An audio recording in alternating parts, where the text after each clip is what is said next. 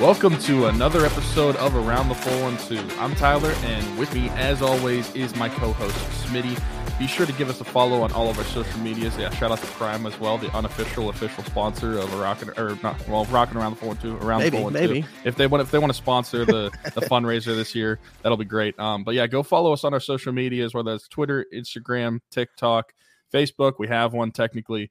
Um, but yeah, go go go give us a follow on all those and then also go subscribe to us on youtube posting a lot of shorts lately um, go give us a comment a like let us know what you think of the videos let us know what you think of uh, just what what we want to what you want to see us post and stuff like that um, and then before we jump into all the sports talk because this week we got uh, some juicy stuff to talk about um, Oh, but let's talk about a couple of GoFundMe's and a golf outing actually. So the first GoFundMe is the one we've been talking about for the past several months. Um, it's the Isla Keene's Future GoFundMe. It's it's supporting Isla Keene's future um, because tragically her her father, as all of you I'm sure know by now, uh, Dalton Keene passed away back in October at the Steeler after a Steeler game. Um, but we're able to help out with the financial burden uh, that was left behind because of that, and so um, we have the Isla Keene's uh, future in all of the links to our show for the past several months. We're going to continue to put it in there and, uh, for the indefinite future.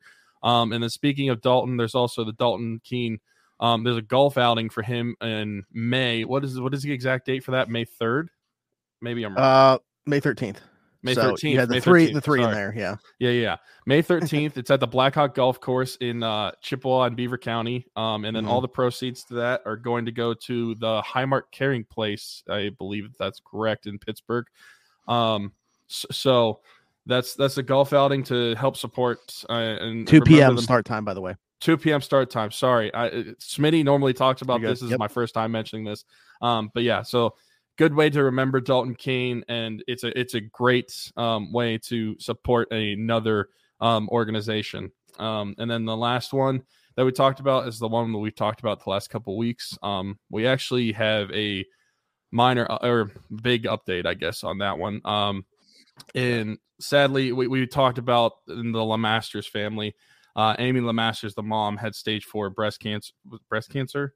Um, Yes. And it, it- Mhm. an update was actually posted to the GoFundMe that uh, she actually passed away. And so, Literally while the that- same night that we recorded last week. Yeah, So it was yeah, So, so Amy Lamasters passed away, but the GoFundMe is still going to be out there, and we are still going to support it. Um, because it's like fifty thousand dollars right now. Yeah, and and des- despite her passing away, the family is still going to have the financial burden that came with all that cancer can bring. Um, Mhm. so Yeah. that can uh, obviously we k- kind of like whenever Dalton passed away, we can't take we can't like give people the memories and and the feeling of of and we can't give them their mom back, but we can at least help out the family financially with all the medical bills and everything that came with what cancer can cause to a family. So um, that will Mhm. also be listed in the description of the show as well. Um, but yeah, now uh, again, we, we we have to take make that awkward transition where we are going to talk about sports, and I mean,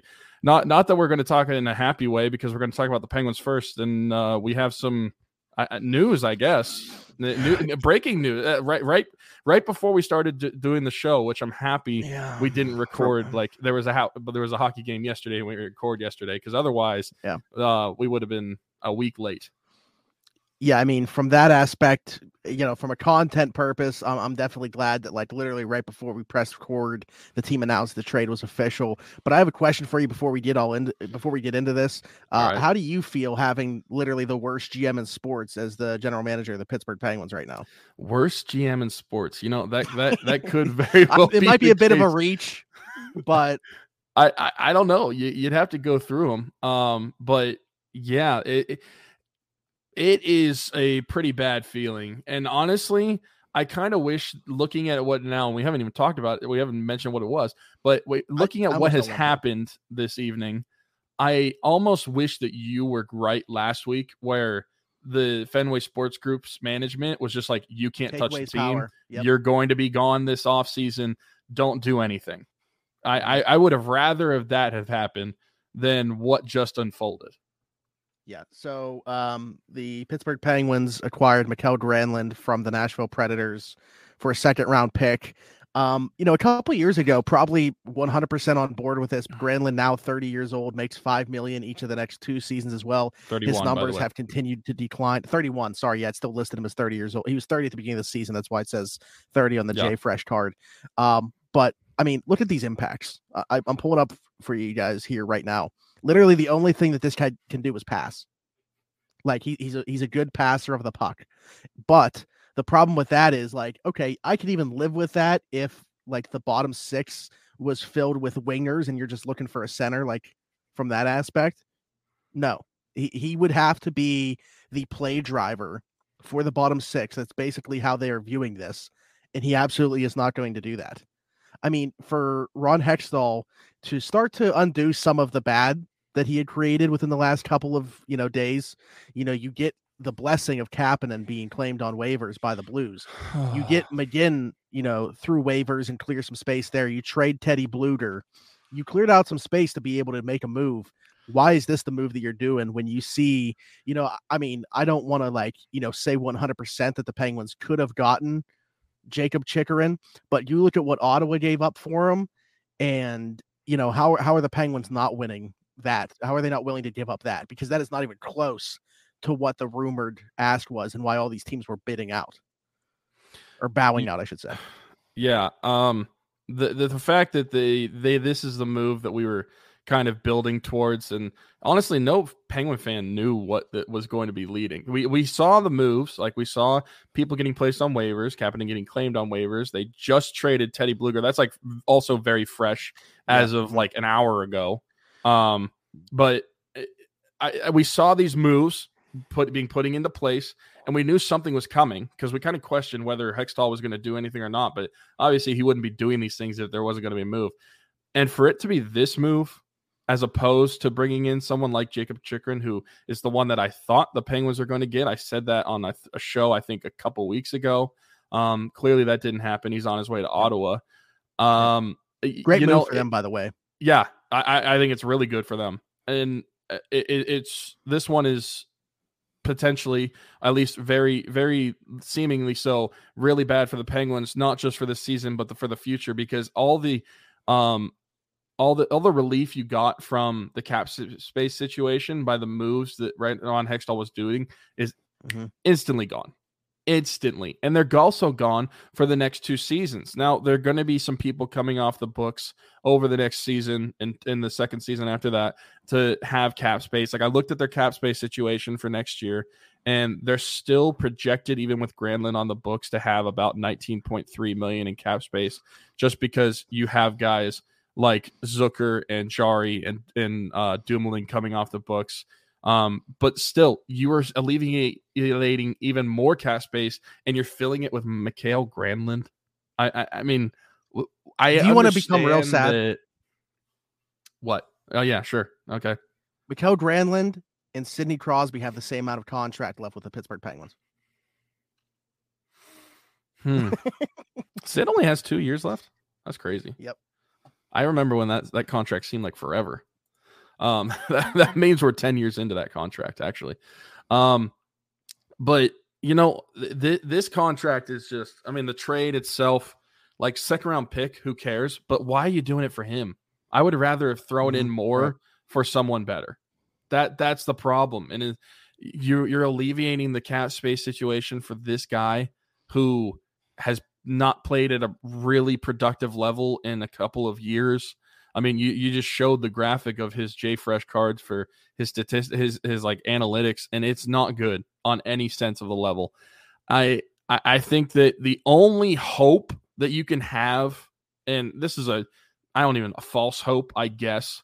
The only hope that a Penguin fan can have is that in Nashville he was playing on the top line and so he was probably going against at least the best players every night uh, that they played. So maybe in Mhm. the lower level he can he can play a little bit better, but still Yeah. it, it is not good to to Again, look at that like- card, look at the play, look at the production that he has, and that's what we're trading for. Like and and now the Penguins have hold on, I'm, I have cap friendly up right now. The Penguins are back to two hundred sixty thousand dollars for cap space.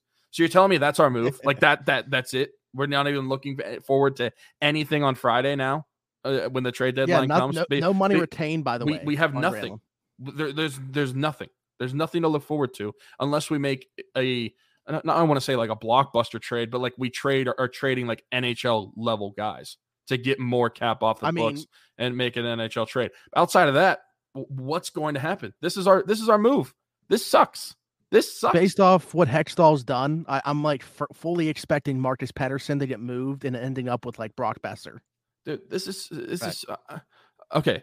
Uh, Well, I mean, don't get me wrong. I would love to bring in Brock, Brock Boeser, but not at the expense of Marcus Pettersson because Marcus Pettersson is one of your only productive defensemen that you have currently. So Yeah, I, I would like- not be willing to do that. I mean, uh, for I for the season, he's been your best defenseman. Let's be honest. Yeah, right. I, I get that Boeser is intriguing because of what he did in, you know, 2017, 18, and 18, 19. But to me, with what he's done the last few seasons, that's why he should be a buy low candidate. Like, especially on that contract. Like, yeah, you shouldn't be moving like an NHL legit asset like Marcus Pettersson is to get a guy like that. But man, I just have a bad feeling if there is another move coming from Ron Hextall, it involves Marcus Pettersson going out. I mean, honestly, and, you might disagree, and this might seem crazy, but just thinking about it and just a gut reaction right now, I would have rather them make a dumb trade for JT Miller than get Michael Granlund. Oh yeah, because I mean that's a that's a good player on a bad contract. Granlund Yeah. is a bad player on a bad contract. Yeah. Now, granted, the, the I mean, JT like Miller goes several years after the Granlund contract is up, but still, for what realm of a or a sense of a window that you had now, at least JT Miller would be a good player within that window. Michael Granlund, like you said before we even started recording, he, there's a good chance that that window is slammed shut now because I mean, uh, and uh, you're trading for a, what seems to be a bad player doesn't really I, I I don't know how to how does this improve you that that's the, the thing that I would want Ron Hextall to explain to me is like okay how is this improving upon McGinn and Kapanen and Blueger and like these guys collectively what they were doing how is Michael Granlund or Mikhail Granlund or however you say his name making you better as a as a hockey team by getting Yeah. rid of those guys I just don't understand it right? Like I don't want to keep piling on this guy, like the, the player, because he didn't trade for himself. It's not his fault. It's just insane to me that this is what's coming the other way. This is the big move that Hextall was clearing out cap space for, and you don't get money retained on it. This is a five million dollar player. Are you kidding me? And and what's I mean, what's the expectation for where he's going to play too? Is he playing in the top six on the wing, or is he playing three C, or is he playing on Carter's wing? I mean, regardless, him and Carter are going to be oil and water together. Those that line is going to be terrible. It's going to be worse than it was somehow when it was Carter captaining him again. Danton I would- Heinen is going to have a hell of a time on that line. I, I would guess that he this top six is going to stay the exact same, and then he's going to slot into Great. three- So we're going to have a five million dollar third line player that's doing absolutely nothing, not Well, I mean- penalties. Th- that's the thing. It's like you look at the top six. Who's he? Who's he replacing? Yeah, I- Nobody I don't- really. Nope. And, and so I mean, well, unless he has Hextall to wants to get- trade Zucker too or something Yeah. Friday. who who's actually productive this year. He has to go on that third line, and that's the problem. Is like so he can either play third line center or he can go on the wing, and I guess Carter can still play center. Whatever they decide to do there, it's going to be those two and Heinen, and then the the bottom one also uh, uh Kagula Ka- Ka- How do you pronounce his name? Got called Caggiula, up. Drake Caggiula. Man, I was way off. Drake Caggiula. I'm sorry to your family. I, I mispronounced that name so bad. I butchered it. Um, he got called up, so he's going to be in the bottom six. Um, because uh, what's his face? Friend of the show, Brock McGinn, got sent down. Um, Teddy Blueger got traded. Um, and, and we have Ryan Poehling, Josh Archibald, and Drake Caggiula apparently to to play. He's going to play fourth line center, I think. Or no, Ryan Poehling's Well, not even back yet. What? it's if Ryan Poehling's able to play tomorrow, he would be the one taking the spot. But th- if he's not able to go, Drake Caggiula will play. If Yeah. Poehling is able to go, Caggiula will serve as the you know the healthy scratch forward. I just feel like So- they they took a bad situation and uh, made it worse. Yeah, I mean, I I had really kind of talked myself into Chychrun being what they were going to do. I thought maybe Sullivan like kind of was going to get his way, had kind of talked Hextall into it. Um, like the Kapanen and Domino falling started to make me feel that way. And then with McGinn and Friedman, I was like, oh, if they're able to, I don't want to move Marcus Pettersson, but if they were going to do it, the only way that I could stomach it is if in a separate deal, Chychrun's coming back. Like, okay, then I get it. Um, and I had started to talk myself into the case being, oh, okay, what this is going to end up being is a package deal with Chychrun and a forward coming from the Coyotes. I don't know why my mind ever gave Hextall that much credit, but yeah, I mean, Mikael Granlund actually makes a lot more sense when you think about Hextall's history.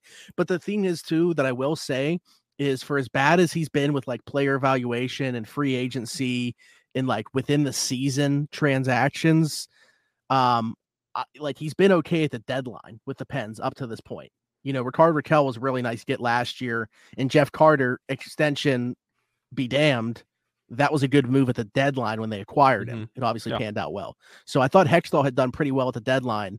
Uh, and then this happens. So yeah, like it's it's it's a huge statement to say acquiring this one player is slamming the window shut. But again, when you're talking about a five million dollar player that is that has him his impacts on both end of the ice, that is taking up the, their salary cap and their ability to improve the roster this season and two seasons from now, like in the future. I, I mean, I don't know. I don't think that's that ridiculous of a statement, to be honest. Sorry, I'm counting forwards. Um, seven of the twelve forwards make over five five million or more now.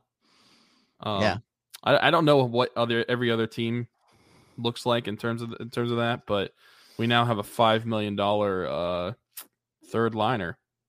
So, I mean, if, if you get 50% retained on this, I still don't love it, but I think it's palatable. Like the fact that they're paying him this full five million. If if he was a rental, like if it was just one year, then whatever. Like that, I still wouldn't like the trade. I still don't think it makes you better. But I could swallow like, okay, you, you, you just have him for this year, then he's gone. But he's got two more years after this year. That's the thing that is the killer for me. Forget this year. I don't even care about this year anymore. I'm looking at the future of the Penguins, and this this guy is still going to be on your team. Now, granted, like like you said, I don't want to keep harping on him because it's like it's not his fault that he's a Penguin now. Like obviously, sure. Hextall is the I one mean, that, yeah, that brought him, in. Yeah, it's it's yeah, it, yeah we're rooting for him. I want him to be good, so I'm hoping I'm right that being in the the not as elevated role and being on like a third line could help him out and and possibly make his play better. But Hextall's decision making is so bad. Like, why, why do you not? Cough up more for a guy like Chychrun. I, I, I don't understand the thought process, especially when you look at like what other teams have been getting in some of their returns for players. Uh, a second got you Mikael Granlund. Like that. That's. I, I mean, I was going to say, listen, I, same team, Nashville, also a second round pick, and making one million less. Give me Nino Niederreiter over Mikael Granlund. Yeah, not well. Not only that is he actually plays good. Yeah. Well, and he was already traded too, by the way. So I'm just saying, like, yeah, yeah, yeah. No, no, no. Second round pick. Yeah. No, it makes it makes absolutely no sense. I don't I don't get it. From uh, if Hextall is not fired this offseason, I'll be shocked. But that and, and that's the thing is if you're going to fire him, why did you just allow him to trade for a player that's under contract for five million dollars the next two seasons? This that's a that's a great question actually I mean, I've seen people start to bring this up in the back of my mind. I've been thinking about it. Does Fenway Sports Group even care about the Penguins? Or are they just like an asset for them to make some money? Because like it doesn't seem like they like they don't even have the Penguins in their. this is like a minute thing, I guess, but like their header on Twitter and like their social media profiles, like no mention of the Penguins whatsoever. Like I feel like it's just an is asset. just Liverpool own. and just, the Red Sox. Yeah, I believe so. Hmm. I mean, maybe they just haven't updated it since they bought the Penguins. It's still only been like a year. Their spokesperson like hasn't said anything about the team. Like, do they even know what's going on? I mean, they're in for a hell of a wake up call in like five years when they find out that Hextall traded for Mikael Granlund. in five years when they find out. Two, yeah. Three three years after he's gone off the team and his contract's expired, they're gonna they're gonna be like, out. wait, what happened? Uh, did we ever win one? Of, did we ever win a Stanley Cup with the Penguins when, once we bought them? Let's go back through and look and they're going to be in for a wake up call when they see what happened here. Yeah, I mean, maybe that is the case. Like they they don't really care what happens. I uh, mean, it's I, like I hate it. I didn't like. It's hard to be excited honestly, like about this team since Fenway Sports Group took over. And at the time, it was like I was I was kind of excited about it because of like the amount of cash flow. I was like, man, like they're going to be able to improve facilities. I think like you know, obviously you have a salary cap that everybody has to adhere to, but in the form of yeah. like upfront cash, you know, like who who's really going to be able to compete with them? And I don't like I really haven't been I haven't been happy with the way that the team has been managed since they took over. Yeah, and it's not even like Mario has as much influence as he had before. They're not. Like they're not hands on. He's still. On, I guess that's my yeah. Right. Like, yeah, that that's that that is an issue because I mean we knew that that the prior ownership cared because Mario was a majority owner. Like we we knew that he cared about the team and was going to do everything to, that he can to help the team win. We don't really know that about Fenway Sports Group. Mario is still a a minority owner, but he he's not a majority owner. He doesn't have as much influence as he had before. Has um, he been to a game so, this year? I, who knows? Who knows? Sure. I, I wouldn't want to go to a game this year. Let's be I'm yeah, I'm just asking. Like, I'm not like trying to like talk poorly about him in any yeah. Ways, like in this case. I was just curious. Like, I no, no. Fenway Sports Fenway Sports Group took away his season tickets. Um, okay, but yeah. maybe here's another question that I've seen like people floating around, not not necessarily just about this trade, but just prior, like during the past week or so. Um, like how much influence on this trade and just in in moves in general that the Penguins have done? Like, do you think Brian Burke has? On this mm. this situation as too. So like in, in this this Mikael Granlund trade, how much influence do you think Brian Burke had on that trade, at, not just Ron Hextall? That's a good question. I mean, I, I don't know that we're gonna know. Uh, to me, Granlund seems like more of just a Hextall guy as opposed to a Hextall and Burke guy. If it was both of them, I think like we're looking at like JVR being a Penguin right now, something like that. Which, by the way, I would have preferred if it was James Van Riemsdyk. Um, but I think that he would probably, you know, fit that. What's that? Uh, truculence that that Brian Burke likes to throw around. Granlund doesn't seem like a Brian Burke type of player to me personally, but I, I don't know. I mean, could be. He could definitely be influencing things there. I, I could tell you one thing: Mike Sullivan obviously isn't getting much of a say in things. Yeah, no, no, I don't. I don't think so at all. And I think he's probably gonna. He he probably got the the update on Twitter too, just like the rest of us. And he's like, He's got post notifications what, on. like, what is this? Yeah, maybe. Like, like last week when he said, "My roster is my ro- the roster is the roster." He's going to answer the same question tomorrow night after the game. The roster is still the roster. It just has a new dumbass on it. Um. Wait, hold on so they're saying this uh, i'm sorry like in real time as we're recording this i'm also on twitter just because like also eh, to try to get away from the pens for a second here so i can like cool off a little bit do nhl gms think that the trade deadline is like sooner than friday? Like why is there so much action the week uh, this seems a little bit abnormal like there's always moves here and there but like the last 72 hours have been like nonstop something's cooking. I don't know. Maybe they think that other teams are interested so they need to jump the gun on it I I wish that was the case. It's for somebody. Actually, nobody else was probably trading for Mikael Granlund. That's why we haven't heard his name. And of course, the the one we that we haven't heard his name at all is the one that Ron Hextall was going to trade for. That's happened with Jeff Carter. That happened with uh, Rickard Rakell. Of course, that's the way it happened. Yeah. Um, I wanted to mention too. Um, I don't know what her last name is, so like I can't really give her a proper shout out. But I'm sure you've seen uh, Shayna, who's with the Athletic. Um, I know she's friends with. Jesse, mm-hmm. the blue blue hair. Yeah, she's been yeah. like she's crushing it. By the way, really making a name for her, herself in the hockey world, which is awesome. But uh, she put out there Pens add Granlund for two plus years, which lines up with the big threes window. Following the pattern, another player whose deal fits that timeline is Brock Boeser, whose cap hit matches Pettersson plus McGinn. Would expect Vancouver to recoup, recoup some sorely needed capital if they're able to make a deal. I didn't read that I, before I said it. what I said earlier about Pettersson. Yeah. But I, am telling I'd you, hate it. I have. I'd, I'd hate it. I'd hate it. I would hate it, and I know I keep repeating myself. I'd hate it, but that would suck. That would suck.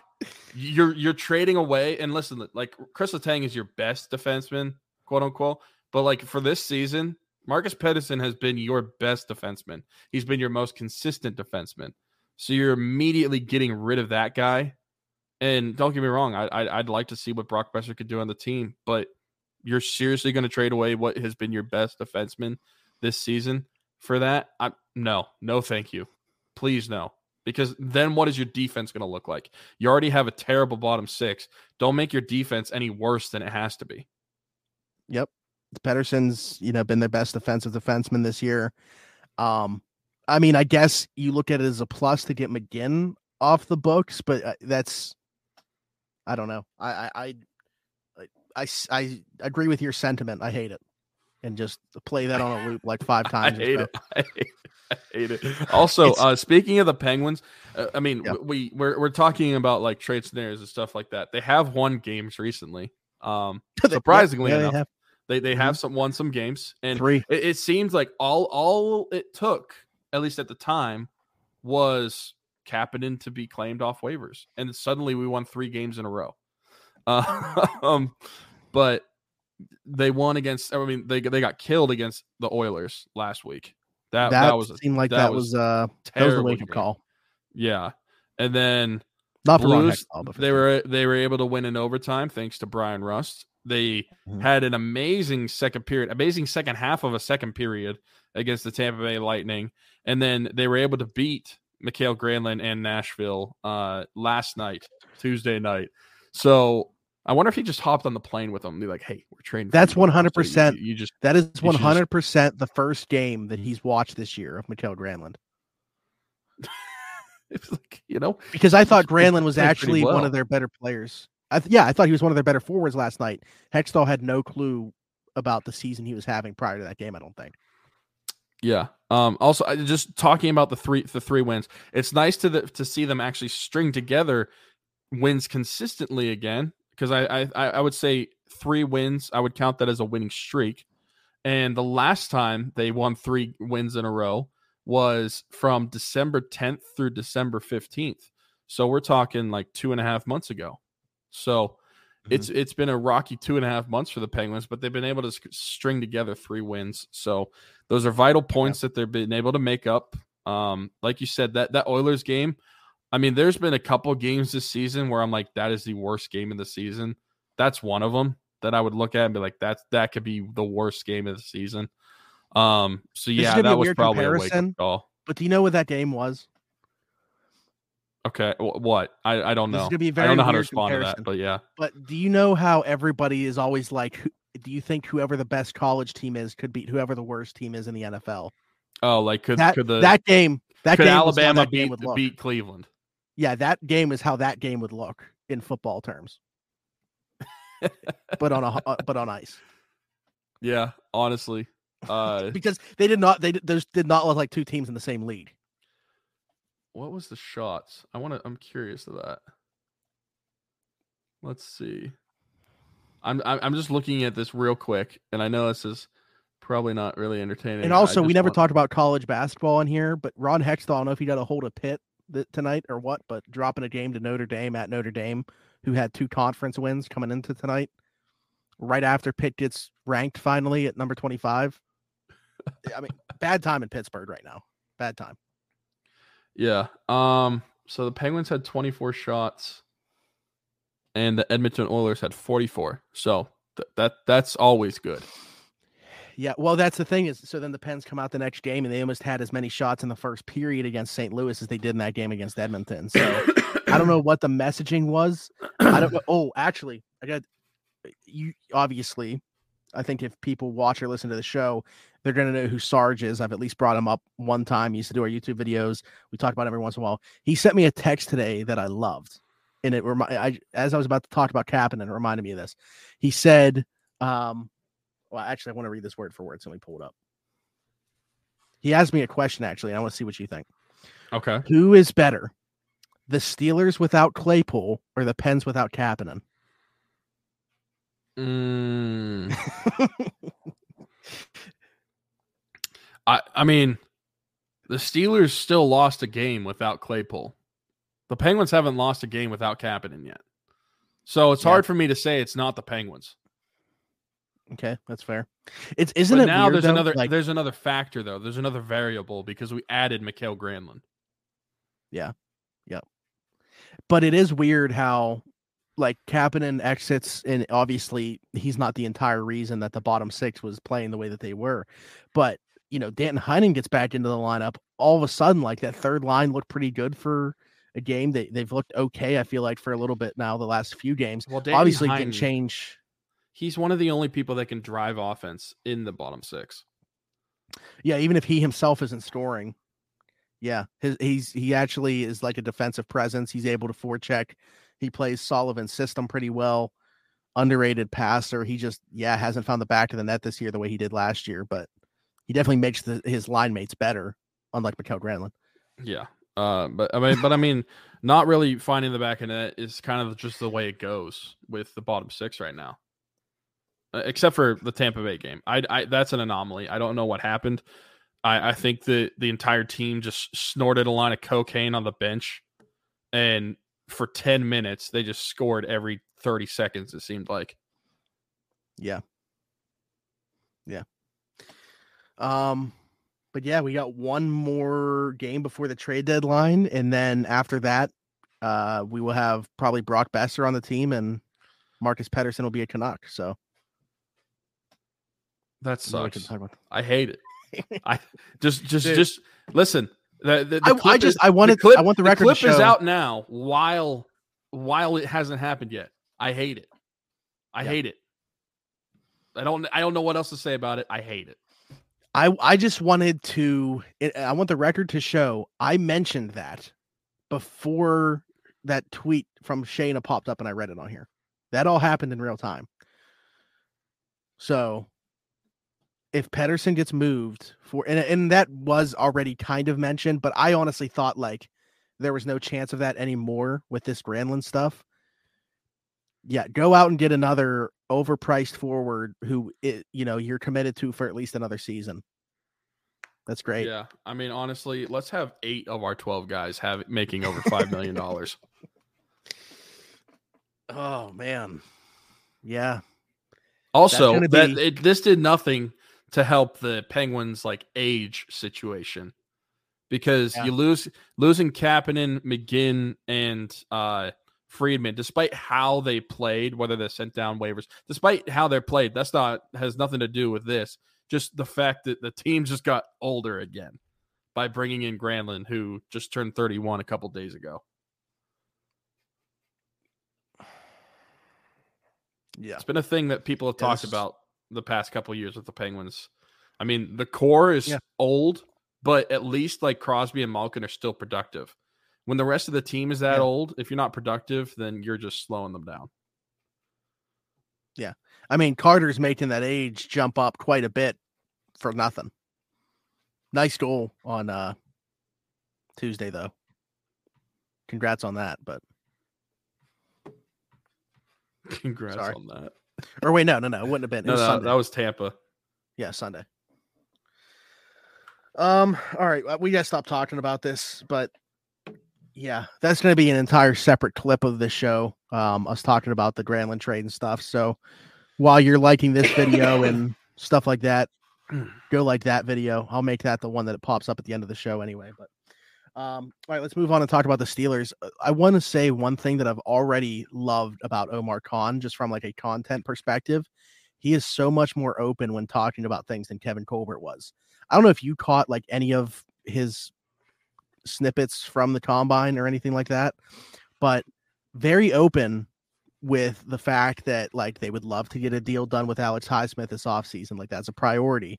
Uh Cam Sutton, they've already been negotiating with him. He talked about the, you know, desire potentially like in an ideal scenario, they'd love to be able to move down from 32 or something and, and get more draft picks. Because even though they have what four in the top 80 or something like that, they only have two or three picks, I think, on day three.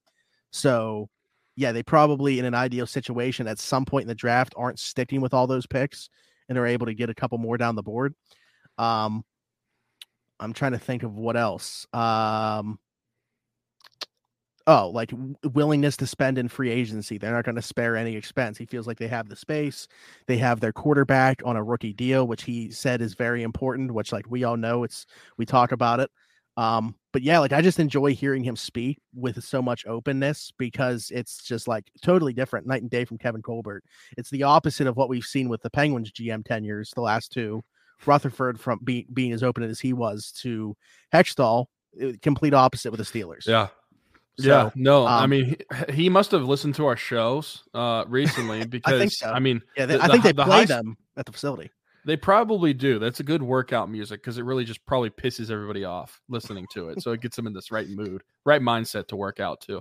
Um, but no, I mean we talked about Alex Highsmith just last week how mm-hmm. we, we, we thought if yeah, his, you're going to get an extension done, you better start start talking about it now um, with him because you don't really have a lot of depth at the edge position behind him, and you, you kind of had to, to address that now before you, are reaching next year, and he's going to be a free agent.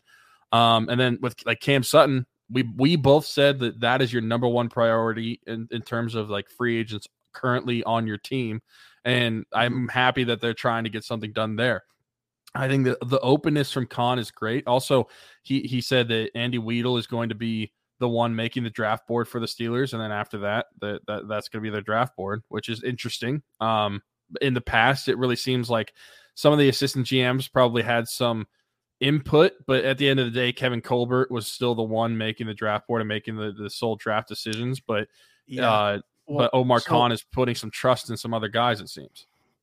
I think it's because you know, Andy Weidl coming from Philly where he built that um, and has been given a ton of credit for doing that. Like he comes from from that side. Omar, eh, which is the same with Kevin Colbert. Omar being more of like the cap guy, free agent contract negotiations, contract extension talks. Like that's kind of his forte, his yeah. area of expertise. He's still probably kind of learning the player evaluation aspect at least from like the top level. Obviously, he's been in those conversations, but not as the GM. So I really like some people might be like, oh, why is the GM, you know, kind of like delegating that responsibility? That seems like a huge thing. I think that's, you know, him recognizing strengths within the organization. So I have no issue with him, you know, letting Andy Weidl handle that aspect of the draft. Yeah, I don't either. I, I that, that's why I, I think that the fact that he's like just basically coming out and saying it too. He's not even trying to play like he's the one making the draft board. He's just like, listen, he's he's making our draft board for us. Um, I I think it's kind of like a breath of fresh air going into this this off season, kind of knowing that that the GM is ha, has the right interest for the team and he's willing to just really express that, hey, this is what we're doing. And obviously, selfishly as Steeler fans, we like what he has to say so far. Mm-hmm. Yeah, and I mean, you know, the transparency has kind of always been there, whether it's been in words or with actions, in terms of where you feel like the Steelers are going to go in the draft. You know, I mean, especially the last two seasons, we knew it was going to be running back, we knew it was going to be Najee, and we knew it was going to be a quarterback. Maybe a little bit thrown off by the whole Malik Willis, Desmond. A little bit. Let's stuff. just let's just play. It was not. it wasn't a little bit. When we're talking about NFL drafts, we're talking about Steeler drafts. That is the biggest smokescreen of all time with the Steelers. Yeah, Bar they don't hide. Like they don't hide their it. interest. They don't hide their interest in the position. Yeah, but they definitely threw us off the scent of who was their guy last year. Um, which, by the way, if I would have listened to a single text that I got from somebody they they literally said it was it was going to be Kenny Pickett or not quarterback. I didn't put my faith in that text, but I should have. Um, but anyways, what I was getting at there is hearing Khan talk about the position groups this year, um, looking at what they were, you know, so keen on, whether it was at the Shrine Bowl, the Senior Bowl. Um, it's going to be very interesting in terms of like the pro day stuff. We know how important that is for the Steelers. Um, but I I really have a feeling like get ready to see a lot of trenches in this draft class from the Steelers because that's definitely what it seems like they've had their eyes on.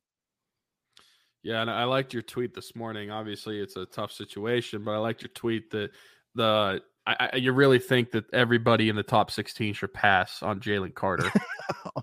yeah, that is that's I mean, that's a very unique situation. And it's like, man, of course, like right now at this time, this is getting out there. And I'm not like obviously I don't know the situation. So to speak on it one way or another, um, I just I would never do that.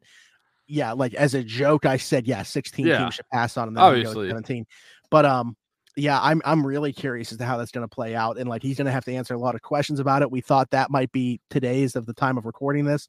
Then he wasn't available to the media. He had already met with teams the previous day, so he wasn't there. Um, but yeah, I mean, there's going there's going to be teams that like probably aren't going to want to touch him. Yeah, and this is Like- a guy that like if this guy was taken number one overall, like obviously for how heavy quarterback you're, you're expecting to be in the top pick, it would be a little bit surprising, but I wouldn't question it whatsoever. Well, yeah, I- if I- if Chicago were sticking and picking and not trying to move back for one of these QB needy teams, it, it's Will Anderson and Jalen Carter, and I lean Jalen Carter. Just talking about the player. yeah, yeah. So So it's that's a tough situation. Um, but uh, I just like that tweet this morning. It was pretty funny.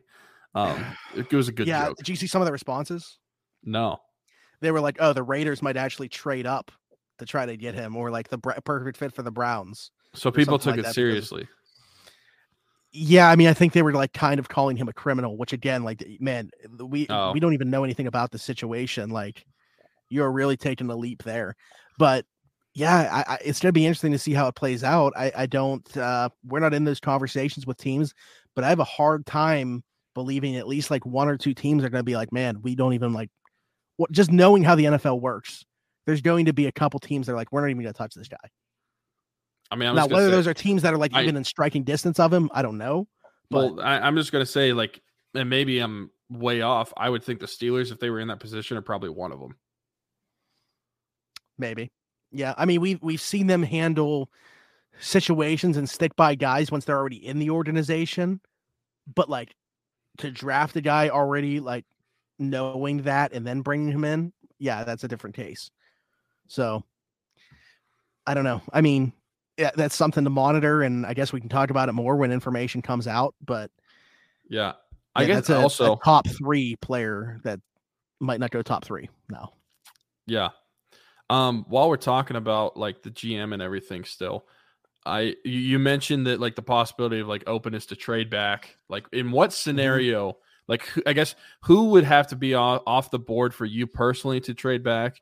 And do you actually believe that like Omar Khan would trade back? Because no matter how much people talked about like, oh, the Steelers should trade back in this scenario in prior drafts, it wasn't going to happen. The Steelers don't do that. They were just going to take best player available if they want it, or a player that they they liked at a certain position.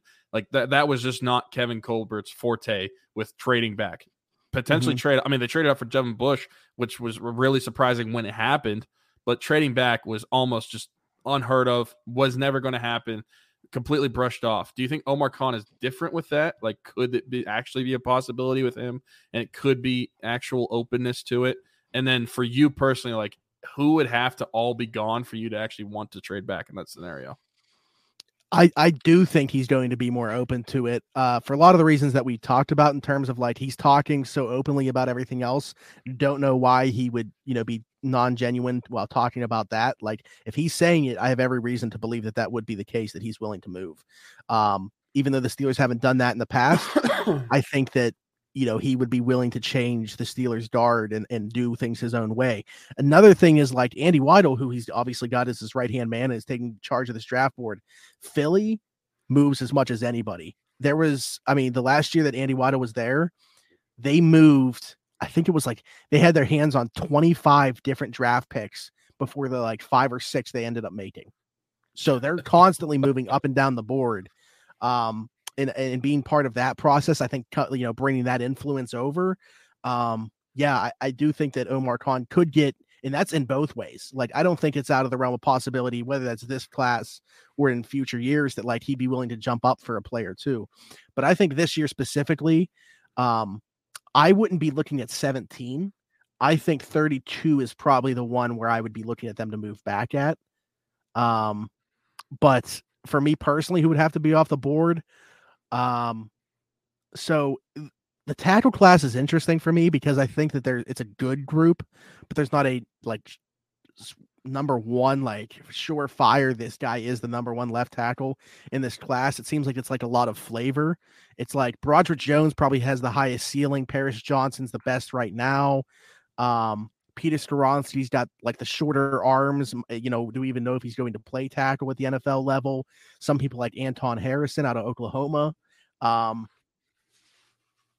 so for me, if Me personally, I'm not even in love with Skoronski at 17. If Paris Johnson, Broderick Jones, Christian Gonzalez, Devon Witherspoon, and I, you know what? I'll throw. I'll I, like. Not a lot of people are talking about him. I at one point wouldn't have even considered him for 17 because I thought he'd be long gone.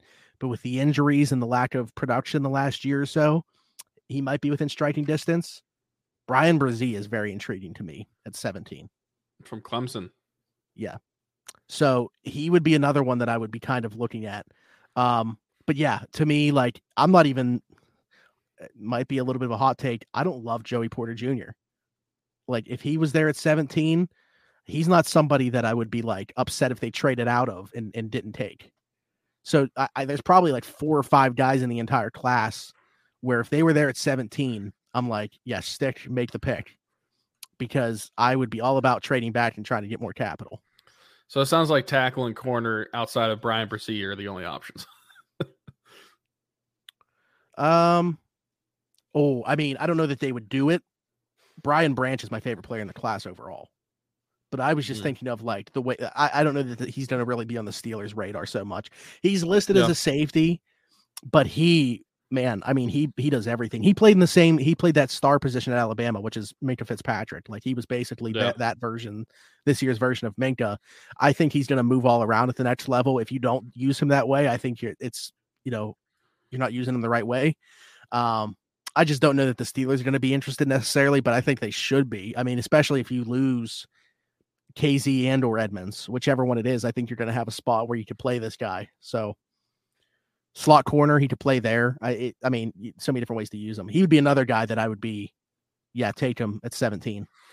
Yeah, it'd just be so like I'm I'm open to it, but it'd just be so weird, even at 32, to see the Steelers trade back, just because yeah. that, that's just hasn't happened. They have that they have that gap though between I think it's after their own second pick at 49, they don't pick again until 80.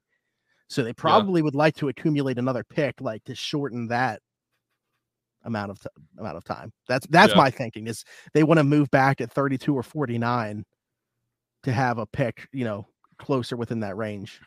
Me personally, again, they only have like two or three picks or something like that on it's probably three on day three, so that's more likely. I think they probably want to get some more picks in like the fourth and fifth, but yeah, I mean maybe and 32 this year. I mean 32 is normally a first round pick, but yeah. since it's a second round pick this year, they're, they're kind of in that area of like if we don't like some guys here, they could trade back. You know what the NFL the NFL should have given them because it's the 32nd pick. They should have given them a fifth year option on that pick as well. Even though it's a second rounder. That's true. That's true. you know, I'm going to use a, a, a a term that was used. Uh, when was this? 2021 draft by our friend Nate Williams Williamson. Um, this this class at a, a lot of positions is deep mid. Yes. Yep. Like well, like, I mean, like there's a, there's a there's a quite a bit of players that like can play, but they're all like pretty mid. There, there's not like a lot of like the take off the top at each position. Well, to me, I, I think the corners, I, I love the corner class and I love the edge class. I think the tackle is super deep mid. I think the wide receiver class is super deep mid. Um, there's a there's a good amount of like linebackers that there's like four or five that I think are going to be able to be like plug in like they could play in the NFL right now and be like three down starters. But there's a lot of guys that I think can contribute and be on the field at some point. Um, I don't know. I mean, the quarterbacks, like it depends. I guess it depends on how you feel about Levis and Richardson. I really like Richardson. Um, Levis is okay. Richardson but has one of the, and it was on a two point conversion. I'm pretty sure in the Utah game last season, has one of the the most entertaining plays I've ever seen, or like I it, the most pleasing plays I've ever seen. It is a two point conversion where he does a he he does a spin move to juke a defender and throws the two point conversion. It is one of the oh, most oh yeah yeah yeah I've appealing plays to the eye that I've ever seen watching football. Have you been monitoring like the odds at all on the NFL draft? Like he's the favorite now to be the first quarterback off the board. Really? Yeah. Like even over like Young and Stroud. Mm-hmm. there's going to be teams that do not like Young because of his size. Not so much the height, but the weight, like taking NFL hits. Yeah. And Stroud, I, mean- think some people are just going to be questioning like, is that Georgia game a one game anomaly or is that a better indication of the player that he can be? Because he didn't show that all year until that game. And I, I mean, I don't know how much NFL GMs do it, but a lot of people always bring it up. He's an Ohio State quarterback. So I, I hope not at all because I, I hate that so much. I mean, if you go through the NFL and look at where guys went to school, it's like how many schools can you even consider have like a rich tradition at quarterback? I mean, you know, it's not like, oh, Josh Allen came out of Wyoming. That's, you know, known place where quarterbacks are just successful from. How many other, I mean, quarterbacks out of Texas Tech, even with Patrick Mahomes? Because like Big 12 quarterbacks, like, like that was always a criticism, like playing in those air raid offenses where offense just comes so easy. Transition to the NFL is hard because they Yeah. don't play NFL style defenses anywhere in that conference. Mm-hmm. So I don't know. But anyways, um, don't even know how we got to that point. But yeah, pick 17 for the Steelers. We will see how it goes. Um, all right. Well, that is it for the Steelers portion, unless you got anything else. no, I don't. Okay. Uh, and last thing to talk about, just a little bit of Pirates stuff. Spring training underway. Pirates are scoring a ton of runs this spring. They're also giving up a ton of runs this spring, um, just like any other spring training. I think I got a text about, I think it was during their first spring training game. It was like, How do you feel about this game? My answer to any spring training game is going to be don't care about the result, really just watching certain players. And with pitcher, pitchers, especially, it is tough because we don't know what the game plan was going into that spring training game. It could be Yeah. something like like I really didn't know this until we've had some guys on here to talk about it. But it's like their game plan going into be into a spring training game might just be let's see what the fastball looks like today. And they're throwing all fastballs. I mean, chances are they're going to get lit up results wise in the game. But they're trying to, you know, see where their velocity is at that point, trying to ramp up the arm there's so many different things that go into it. So I, I don't think that's what like you can't look at the results of it, but there's obviously certain guys that you want to see stuff from. And uh, my question to you, and it kind of plays off of this, is do you have a guy this year, whether that's like at the major league level right now or like on the cusp of the majors, that you think is like the breakout candidate for the Pirates this season? Obviously, like there, there's a pretty obvious answer lying there, and a guy in Oneil Cruz at short. I was gonna That- say, does does he count? I mean, yeah, I I would think so because like he didn't, you know, he can still win rookie of the year this year, right? Yeah, he can. So, I mean, yeah, he didn't, you know, qualify with the service time last year. So, Yeah, I, I- mean, I might steal yours, uh, but Mike Burrows. no, that's Is- not is mine pro- actually. Okay, he he's probably one that I, I think that could make his uh come up and like be a consistent player at the MLB level this year. Um, he really tore it up last year. You, you had him on the show when my when I was absent. Um, but he- he's a guy that I think could could really add a good arm to that that pitching group, uh, which last year, I mean, we, we thought that at least one part of the pitching, like whether it was going to be bullpen or or starters, we thought it was going to be bullpen. We thought that could be more of a strength than uh, the starters were going to be. Turned out to be the opposite, but whether he he ended up being a, a bullpen arm or or what they decided to use him, I think that that could be a guy that could give a good arm at the MLB level and maybe a reliable arm. I should I should phrase it that way because a lot of the arms that we've had over the several past several seasons, they've had a good inning or two, but they haven't been able to rely on them pretty consistency uh, or consistently. So I think that's somebody that could do that. And then obviously I'm going to just throw in like uh, Oneil Cruz, obviously, bec- because Mhm. obviously, I, I mean I- Yeah. that that's like the real answer. But it's like okay, besides him, which one are we? Which one are we picking? And I, I also I won't say necessarily breakout star, but I think it, having a player who whether he can play at first base or if they do him as DH like Ji-Man Choi, like I, I I think having a guy like him could be good for uh the team because getting production from a first baseman has been pretty bad for the Pirates this past several seasons. Um, so I, I think that that's somebody that could bring some good consistency, especially with the bat um this season. Um, part of me wanted to go Jack Suwinski just because it looks like he could be playing center field and Reynolds in left, and I think just from like a defensive positional value, like that's a huge thing for for him. Um, also like the underlying stuff, only three hitters were greater than 70th percentile in barrel percentage, max exit velocity, chase percentage, sprint speed in 2022. It's Mike Trout, Matt Chapman, and Jack Suwinski. So I mean, this guy kind of like, even though he wasn't wasn't good against lefties, obviously, even like just away from PNC Park in general, wasn't yeah. very good. Um, it, it, seems like a lot of people think like he could put it all together this year, but that's not my pick. I spent so much time talking about a guy that isn't my pick. My pick is going to be Rodolfo Castro. And I okay. said it would tie in because of that, obviously, Grand Slam in the first spring training game. I expect to see a lot of those this year. He's actually a popular pick amongst like people that cover the team to be their breakout guy this year. I think he ends up you know, pretty early in the season, completely taking away that second base job. Like there's some talks like they're going to be using a couple different guys. They're like, you know, Ji-hwan Bae could be there a little bit. Um, they brought in Connor Joe who can play some second base. Like there's guys that could play there. I don't even think it's a conversation relatively early in the season that Rodolfo Castro is going to be the everyday guy. Obviously, switch hitter. We've seen pop from both sides of the plate. Um, I think that you need to see him probably get on base at a little bit higher of a clip plays pretty solid defense. He even can give you something at third base. We saw that um, at times last year, spelling Ke'Bryan. So yeah, I mean, for me, I'm going with Rodolfo Castro, who I think is going to provide a little bit of of everything for this team.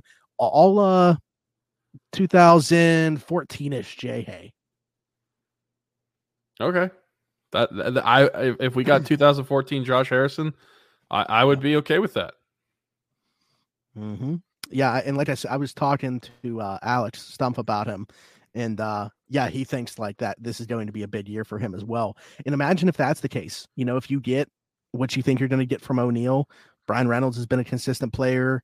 You look up and down this lineup. If they get, you know, a strong year from Rodolfo Castro, I'm I'm by no means saying that he moves the needle to them all of a sudden being like a playoff team, but I think that you are having like a different conversation about them not just for for next year because i think then you start talking about like oh wow like is this guy part of you know the, this core that we think is going to be the group that makes the playoffs yeah that could very well be the case but I like your pick too. Obviously, love Mike. Uh, yeah. I keep saying it, but I would love to get him on here. I don't know if he's going to have the time during spring training or.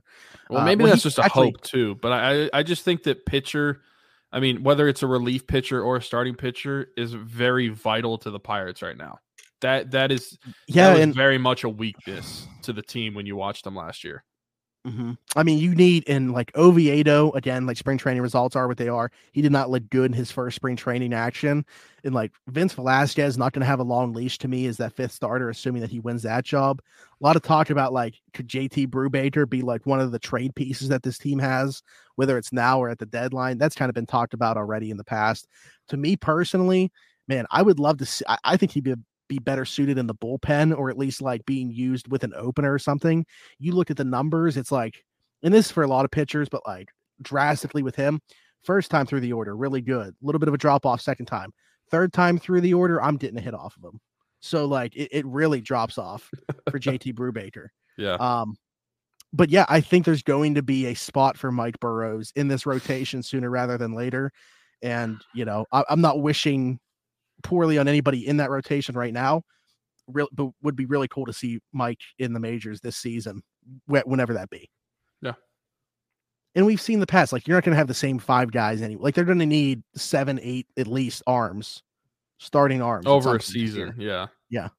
So I, I think he does get a shot for sure at some point. And if he makes, you know, the most of it, no reason to send him back. So agreed.